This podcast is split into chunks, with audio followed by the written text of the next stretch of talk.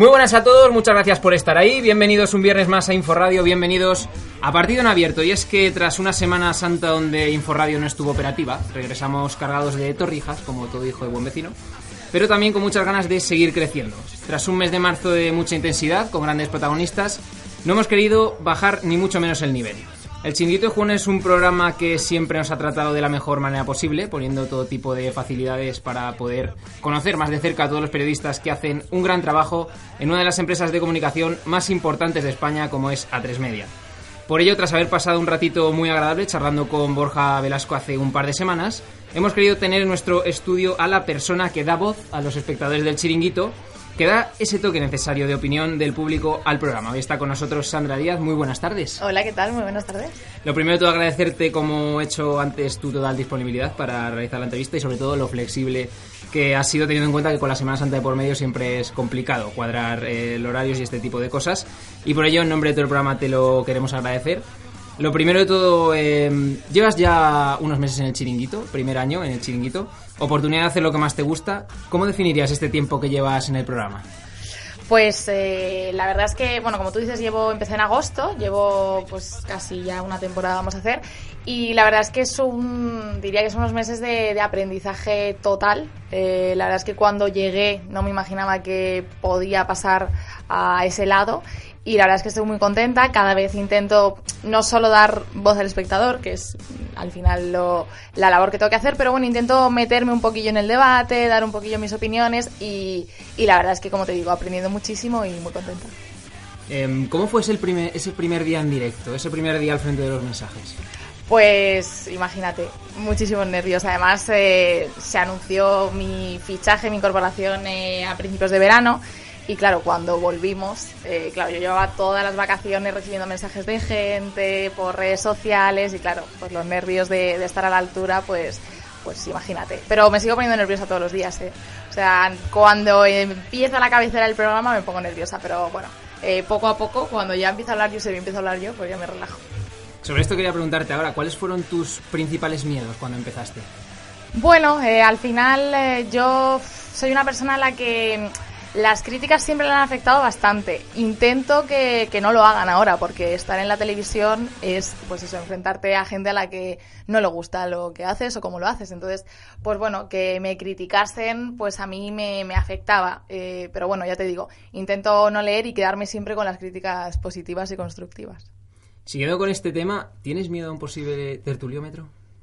Eh, no, bueno, eh, la verdad es que yo intento ser sincera siempre, bueno, hay cosas que, que, me gusta pues guardármelas para mí, pero no, la verdad es que no, eh, incluso hace poco hice un Facebook Live de estos que ahora están muy de moda en el programa, sí, y no, la verdad es que me lo pasé muy bien porque me gusta mucho que, que, me pregunten y que se me conozca un poco más, o sea que... Que para que no lo sepa, un tertuliómetro en el chiringuito es una ronda de preguntas donde te pueden preguntar desde la cosa más sencilla hasta la cosa que te ponga más rojo el universo. Entonces no tienes miedo, ¿no? Sí. Bueno, a ver, no voy a decir que no, pero que no me importaría. Es que siempre sacan ahí. sí, sí, bueno, a ver. ¿eh? Saben dónde buscar. No sé, a lo mejor son buenos y no sé, no sé. Habrá que ganárselos para que no ocurra. Si tuvieras que quedarte con un momento en estos tres, eh, en estos meses al frente de los mensajes, eh, ¿cuál sería? un momento. imposible. a ver. Me cuesta, me cuesta elegir porque la verdad es que, o sea, yo estoy durante toda la tarde en el programa, en la redacción, y luego paso al directo. Y, y, la verdad es que las tres horas del directo, o sea, el programa en sí, se me pasa como cinco minutos. O sea, me encanta estar en, de verdad, me encanta estar, sí, sí, o sea, me encanta estar en, en directo, eh, porque al final, desde fuera lo ves distinto el programa y dentro, eh, no sé, lo vives mucho más y es que, no sé, me es difícil elegir un momento, la verdad. ¿No sabrías decir? No. O sea, he pasado momentos de, risas, eh, momentos más complicados, ha, habido programas complicados, eh, cuando, no sé, cuando ocurrieron los atentados de Barcelona, eh, hay programas difíciles, no digo que me quedase con esos, pero sí son los que más a lo mejor me han marcado. ¿Y uno que te gustaría borrar de tu cabeza o no volver a repetir? ¿Algún hecho así que te pasara un poquito factura? No, a ver, que, que no me gustaría repetir. Bueno, no. Eh, a ver. Bueno, hubo un día. no, bueno, hubo un día que, que a Damián se le ocurrió sacarme a bailar y yo me quería morir de la vergüenza y, y bailé. O otro día también, no, no, sé por qué la gente le gusta bailar, pero me sacó uno del público también a bailar y también lo, pues, lo pasé fatal. Pero, pero no, o sea, yo, yo sí puedo hacer lo que sea. Hombre, es que sacar a Alfredo Duro a bailar igual no. no igual no, ¿no? Está Adrián descojonado ahí en la, en la pecera que ha venido. no, pero no los borraría. ¿eh? Contreras con, con Sandra aquí. no los borraría, no los borraría. Eh, ¿Qué consideras que has aprendido o mejorado en el chiringuito? Mm, bueno, eh, a intentar eh, ser, bueno, creo que siempre lo he sido, ¿eh? pero a intentar ser objetiva, imparcial. Hay mucha gente que dice que, que no, que elijo los mensajes de, de, un bando, que solo leo los mensajes del Madrid, solo leo los mensajes del Barça. No es así, o sea, de verdad, yo evidentemente soy de un equipo, no me gusta decirlo, pero de verdad que intento ser imparcial y muchas veces con mis compañeros me enfado de decir que no, que eso no es así. Y, y, bueno, sí, a ser imparcial, a, bueno, a estar de cara a la televisión, o sea, en mi vida. Había estado en la tele, o sea, la oportunidad que me dio Josep fue increíble, o sea, yo solo había estado en radio y en prensa. Y pues imagínate ponerte delante de una televisión donde te ven miles de personas en España, que te conozca la gente, pues imagínate lo que he aprendido. Y lo que sigo aprendiendo, vaya. Esos recaditos de, de Kim Domenech de eliges los mensajes sí, que, ¿ves? que te pues interesan. uno, ¿ves? Eso, luego fuera de cámara le dices, oye, a ver si te voy a tener Claro, que... no, no, claro. Eh, no, pero es que Kim, pues oye, pues ves, hace lo que hace la gente en Twitter, pero es que no es verdad. Hay veces, pues ya te digo que es que es la realidad, que hay más de una cosa, o a lo mejor nos ven más gente de un equipo que de otro, pero yo intento, ya te digo, ser imparcial. En este tiempo de, de, entrevistas, ha habido compañeros tuyos que han pasado por aquí y hemos ido moldeando un poco la figura de Josep a medida de lo que decían. Eh, ¿Cómo de importante es en tu vida actualmente o cómo ha sido de importante? Pues lo que te decía, o sea, yo eh, llegué un día de hacer una prueba junto a 30 personas. Eh, volví a repetir la prueba, volví a repetirla, creo que hice como tres o cuatro pruebas hasta que me dijo, venga, estás aquí. Y bueno, pues estuve seis meses dándolo todo. O sea, eh, yo había estado en otros sitios, pero ahí me sentía que, que, podía quedarme, ¿no? Tenía esa sensación de lo tengo que hacer bien y, puedo tener la oportunidad. Entonces, cuando a final de temporada, mi temporada de, de, beca, Josep me dice, oye, que nos gustaría el año que viene que, que fueses tú la voz del espectador, pues imagínate. O sea, yo más agradecida no puedo estar. ¿Y te recuerdas algún momento así de Josep, algún consejo que te diera? Oye, mira, tranquila, tienes que hacer esto o no te preocupes. Sí, no, Josep siempre lo que me decía es que fuese yo misma, que, que siga siendo como soy, que él sabe cómo soy, me conoce de la redacción y que sea así, que, que me moje cuando me quiera mojar, que diga lo que quiera, entonces, bueno. ¿Tienes el gusanillo de probar un día sentado en, un, en una butaca, como hacen algunos?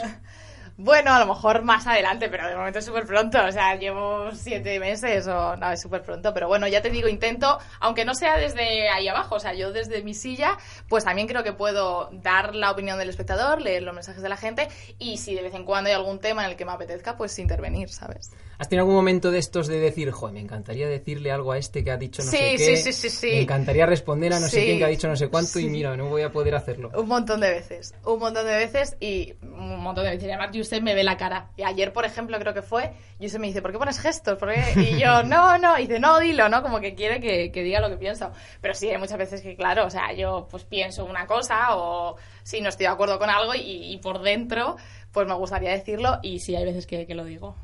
¿Eres de esas personas que ante, o sea, como has dicho, de que las críticas al final eh, siempre afectan en mayor o menor medida? Eh, ¿Eres de esas personas que ante cualquier parodia que se pueda hacer de, de, alguna situación que ha ocurrido en algún programa, tú te lo tomas con humor, sin ningún problema, o dices, joder, mira qué No, no, fíjate, eso sí que no, eso sí que no me importa, o sea, me, además me río y me hace gracia. O sea, lo que a mí me, me duele es que a lo mejor alguien que no te conozca te haga una crítica de pues con insultos o no, pero una crítica, una parodia graciosa no. Lo estábamos hablando con, con, Borja en el programa pasado y es que mucha gente eh, tira por las críticas también en este sentido, ¿no? El chiringuito, es que el chiringuito no es periodismo, no, no es profesional, ¿no? Pero luego casualmente, como ocurrió en una clase aquí en la facultad, eh, que vino Petón a dar una charla y preguntó si, si el periodismo era el periodismo que se hacía en el chiringuito era profesional. Entonces la gran mayoría dijo que no. Casualmente después preguntó que quiénes estarían dispuestos, dispuestos a trabajar para el chiringuito. Y casualmente hubo bastantes más de los que Sí, dijeron ¿no? que no. Qué cosa más curiosa. ¿Tú crees que se tira un poco de hipocresía también en este sentido? De atacar a lo que va bien, quizás. Bueno, eh, yo creo que, pues bueno, yo entiendo que haya gente que, que lo ataque, pero es que al final eh, la informa, o sea, yo entiendo que no sea quizá pues un programa como quizá un programa de radio o bueno, otros programas de televisión en el que se va mucho más solo ana- al análisis. Aquí hay más, o sea, yo creo que está la información, se dan un montón de informaciones, vemos imágenes, pero luego está unido al entretenimiento, o sea, es que no se puede negar. O sea, el chiringuito es así y la gente yo creo que a esas horas también lo ve por eso. O sea, tú a las 2 de la mañana ponte a un- hacer un análisis de cómo juega un equipo, yo qué sé, extranjero, con mil nombres sin algo de gracia. Pues hombre, yo creo que sería más difícil. O sea, ¿tú piensas que Josep tiene, tiene todo bastante bien controlado para que en cada programa haya su debate entre esta persona y esta, su juego entre este y el otro? Sí, pero hay, hay veces que, que sur, o sea, que sí, que es- está al final, la se conocen mucho los tertulianos, eh, cada uno sabe un poco por dónde va a tirar en un tema o en otro, pero al final es algo que surge. O sea, Josep está ahí y, y es que son ellos, o sea, surge, de verdad, y a veces es Josep hasta el que tiene que, que parar. Y así para cerrar esta primera parte del programa y enlazarla con la siguiente, ¿ha habido algún tertuliano que luego después del programa te ha dicho, oye, ¿por qué no lees un poco un poquito de tal? ¿O por qué no has dicho un poquito de No, cuál? ¿Por qué no has bueno. hablado de...? Bueno, un poco de, de broma aquí. Pues sí, muchas veces me dice, ¿qué? ¿No has leído los mensajes de no sé qué? O duro, que es muy de Isco. ¿Qué? ¿No de, de mensajes de a favor de Isco? Yo, que sí, que leo todo, que leo todo. Pero bueno, sí, siempre se comentan cosas. Bueno, pues para esta segunda parte del programa está aquí en el estudio Ainhoa. ¿Qué tal, Ainhoa? Bien, ¿y tú? Aquí andamos. Bueno, pues eh, te va a hacer una sección eh, un poco peculiar. Y es que te vamos a poner una serie de situaciones. Miedo, miedo. Eh, te iba a decir inverosímiles, pero bueno, pueden suceder. su- No suceden habitualmente, pero pueden suceder. Y queremos que las enlaces con un miembro del programa. Tanto redactores como colaboradores, lo que quieras. Te dejamos vía libre. Entonces, Ainhoa, coméntanos. Antes que nada, me gustaría que te mojaras. Que Venga. no digas, bueno. Bueno, lo voy a intentar. Si no sabes uno, puedes decir unos cuantos que también valen. Venga. Tú puedes decir todos los nombres que quieras. Venga. Los que problema. quieras, que yo te escucho. Eh, me dijiste antes que tenías una mascota en Murcia. ¿Sí? Eh, ¿A qué compañero nunca dejarías a cargo de tu mascota? Eh, A todos. Nunca dejaría a cargo de mi mascota. Ay, por favor. Uno que sea un desastre.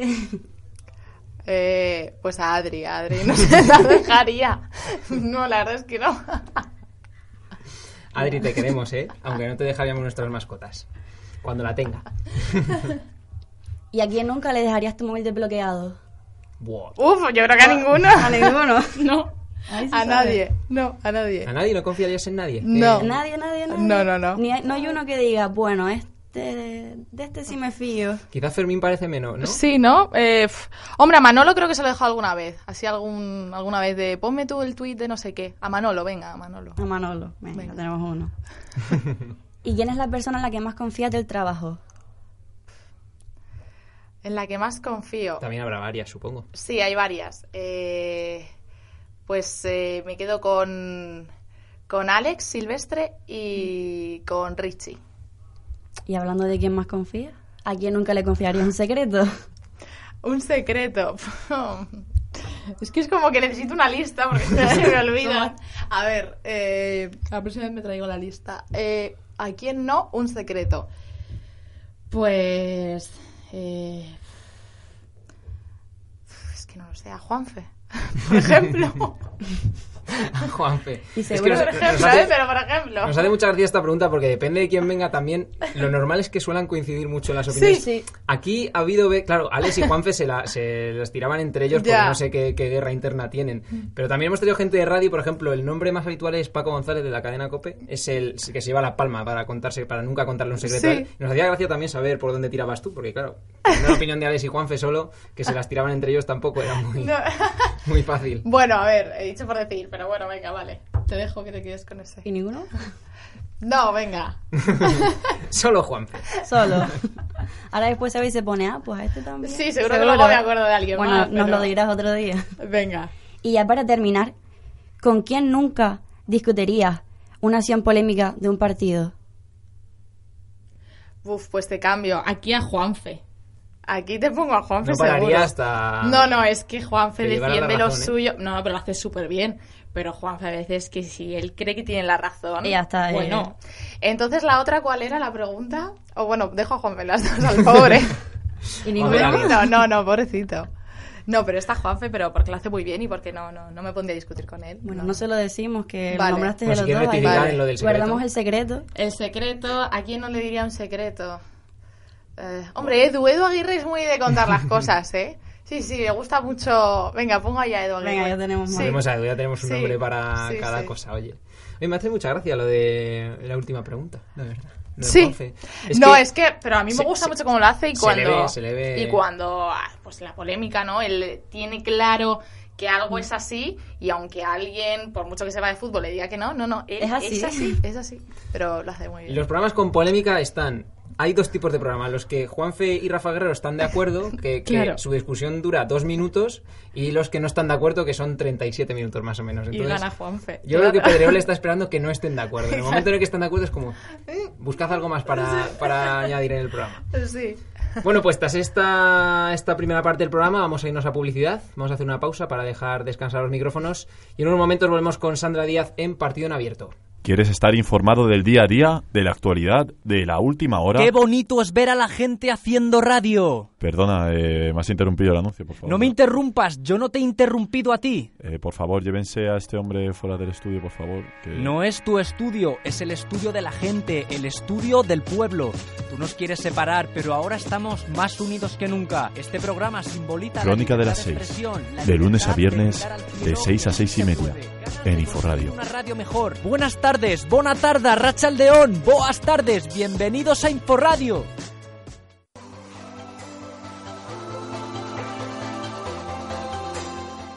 ¿Tienes hambre? ¿No sabes qué cocinar? Escucha Comer y Contar todos los miércoles de 8 a 9 de la noche en Inforradio.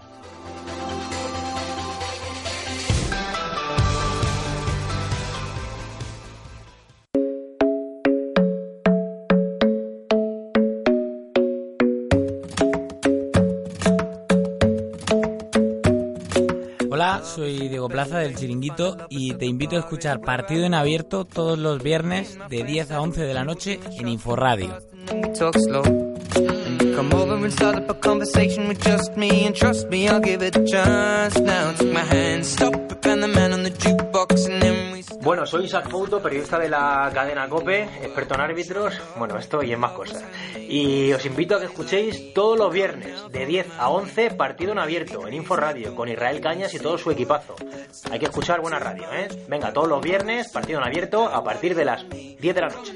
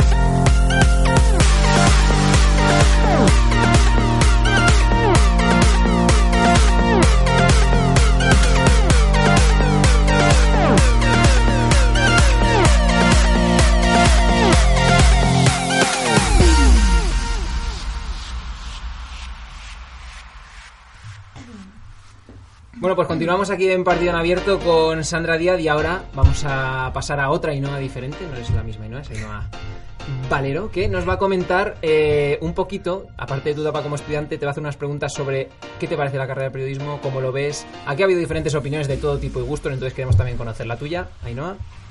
Hola Sandra, Hola, bueno, ¿qué como, tal? como ha dicho soy la otra Ainhoa.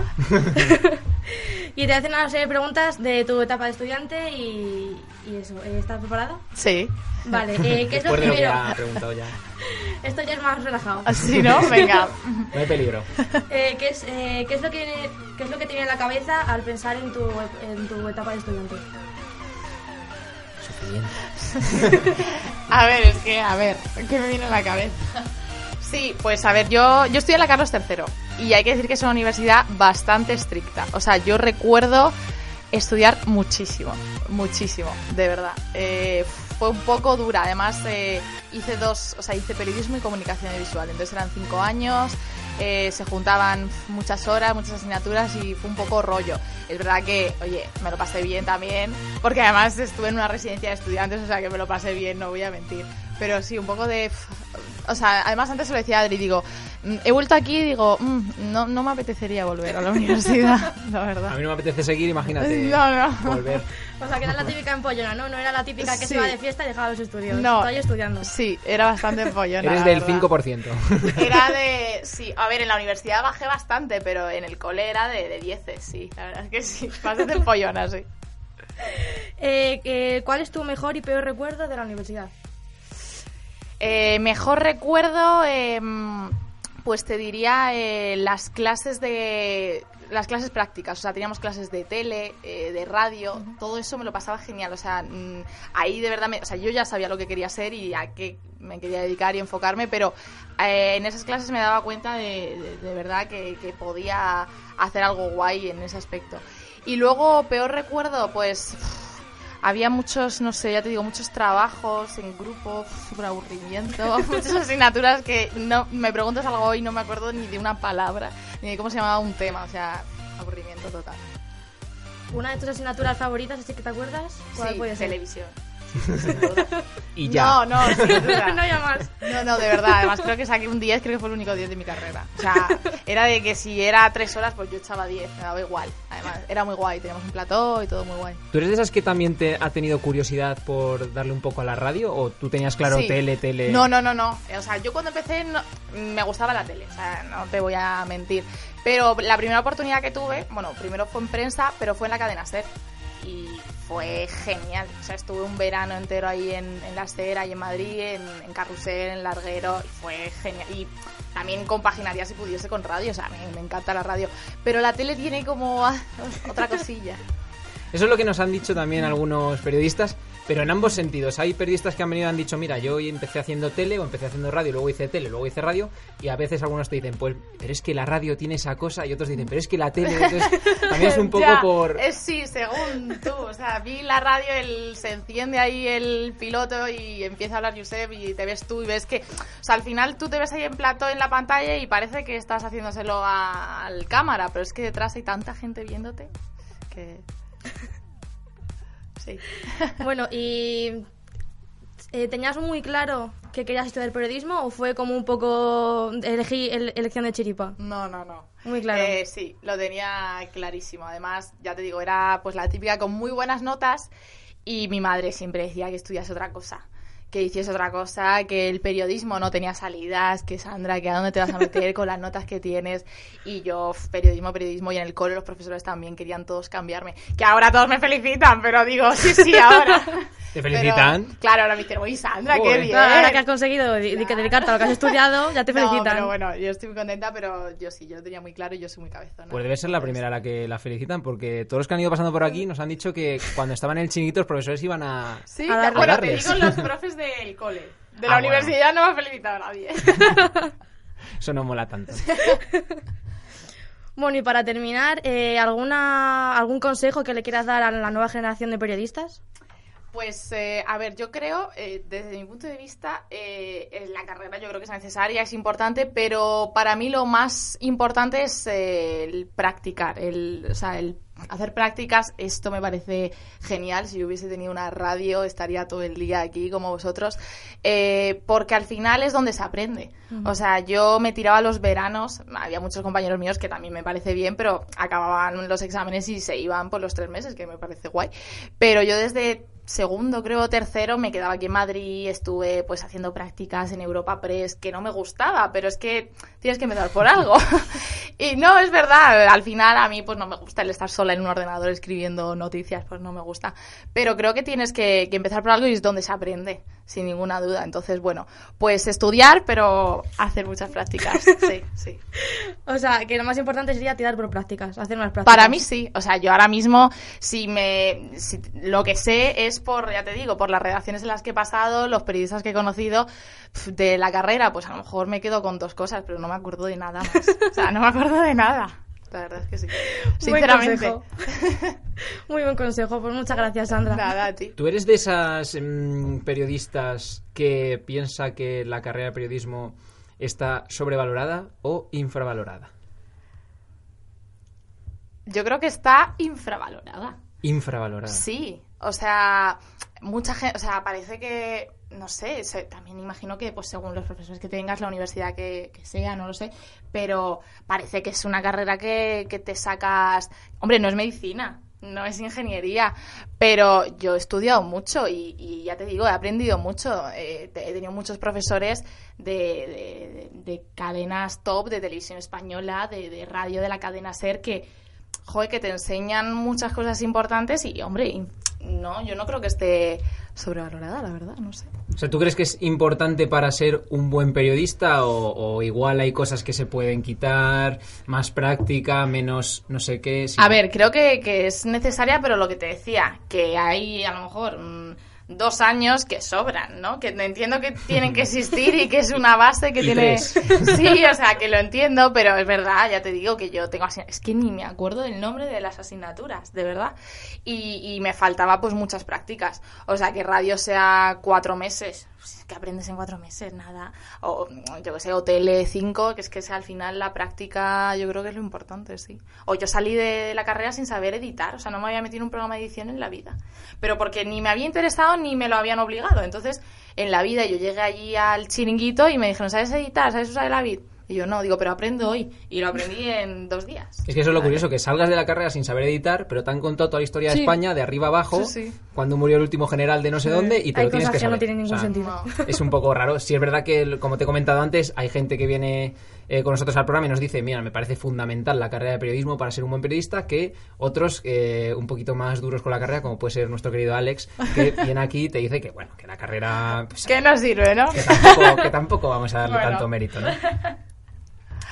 Y bueno, para esta última parte del programa, y antes de cerrar, eh, como dices que también te gusta a ti dar tu opinión sobre las cosas dentro de que eres de un equipo que obviamente no puedes decir, porque entonces ya, como le pasó a Irene Junquera en su momento, se acabó. Eh, nos gustaría también que nos valoraras un poco eh, los enfrentamientos de, de la Champions, que empiezan hoy y que hay la semana que viene. ¿Cómo ves tú cada partido? Pues a ver, eh, ayer hablábamos mucho del, del Madrid, de su condición de ultra favorito.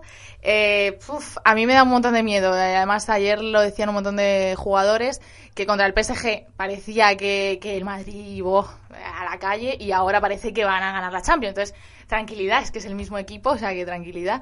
Eh, pero bueno, eh, yo uf, no sé, yo veo al Madrid, veo al Madrid muy bien, pero ah, mm, tranquilidad, como digo. Luego el Sevilla. ¿Qué porcentaje le darías al Madrid? Madrid-Juve, un porcentaje. 60-40. 60-40. Sí. El Sevilla. Pues hombre, me, me encantaría que pasase el Sevilla, pero es verdad que lo veo complicado. Es verdad que el otro día contra el Barça hicieron un partidazo, pero es que dices, tío, las ocasiones que tienes y no las marcas, mm, como Eh, sí, perdones... es Champions. Exacto, como perdones contra el Bayern, estás fuera. Entonces, bueno, ojalá, ojalá el, el Sevilla pase, pero bueno, lo veo más difícil. ¿Porcentaje? Más o menos. Eh, ¿70-30? Sí. Venga, 70 Venga, 30. 70-30. Y a ver, el Barça. Al Barça sí que lo veo súper favorito. Eh, también, ojo, que, que la Roma está ahí y está. Ojo, eh, que, que no sabe. O sea, yo creo que hay veces que es más eh, fácil, eh, o sea, perdón, más difícil jugar contra un equipo pues eh, que todos conocemos perfectamente cómo juega. Pues un, un Bayern, un Manchester que sabes a lo que va a jugar que a la Roma, o sea, veo que, que te pueden salir con otra cosa, pero bueno, veo al Barça muy, muy favorito. Y bueno, pues es que Leo Messi, ya lo vimos el otro día. es que ya lo vimos el otro día. Como él quiera, yo siempre es lo que digo, que como él quiera, y seguramente quiera, pues pasa el, el Barça y porcentaje aquí, pues yo qué sé, 70-30 también te diría. Bueno, Sí. Ya has dado más que, que otras personas. ¿Sí? ¿eh? Bueno, sí, o sea, lo veo bastante favorito al Barça, la verdad, que te voy a decir. Además veo al Barça bastante favorito este año para, para todo, ¿eh? Sí. Y por último, City-Liverpool. Pues... Quizás eh, el más apretado, ¿eh? Pese a lo sí. que Sí. muchos dicen del City, ojo que le ganó en Liga, ¿eh? Totalmente, es verdad. Le ganó el otro día y... A ver, yo creo que el City, por lo que tú dices, es, es favorito. Guardiola tiene la liga ahí ya, o sea, ya no hay que pelear por nada más. Pero, pues oye, pueden dar la sorpresa, se conoce muy bien de la liga de allí, o sea que, bueno, ya veremos. Ahí, pues venga, un 60 a 40.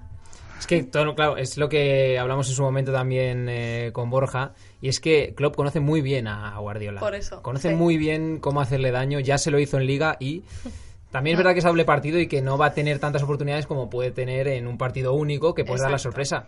Entonces, pero oye, a mí me parece la más igualada, Sí. junto con la del Madrid, quizás la más igualada de las Puede que hay ser. ahora mismo. Sí, puede ser. Bueno, pues esto ha sido todo por hoy. Muchas gracias, Sandra, por haberte venido a Inforradio a pasar este ratito con nosotros. Lo cierto es que no te imaginas lo que puede haber detrás de, de cada persona, su experiencia y momentos vividos hasta que lo conoces de primera mano. Y ha sido muy interesante, la verdad, conocer eh, tu Gracias. historia en este sentido. Esperemos que te sigan yendo igual de bien las cosas en el chiringuito, y en general en la vida. Esperemos. A ver si, a ver si te podemos ver más adelante. Muy bien, pues muchísimas gracias a vosotros. Nosotros volvemos la semana que viene con una nueva entrevista. Pasad muy buen fin de semana.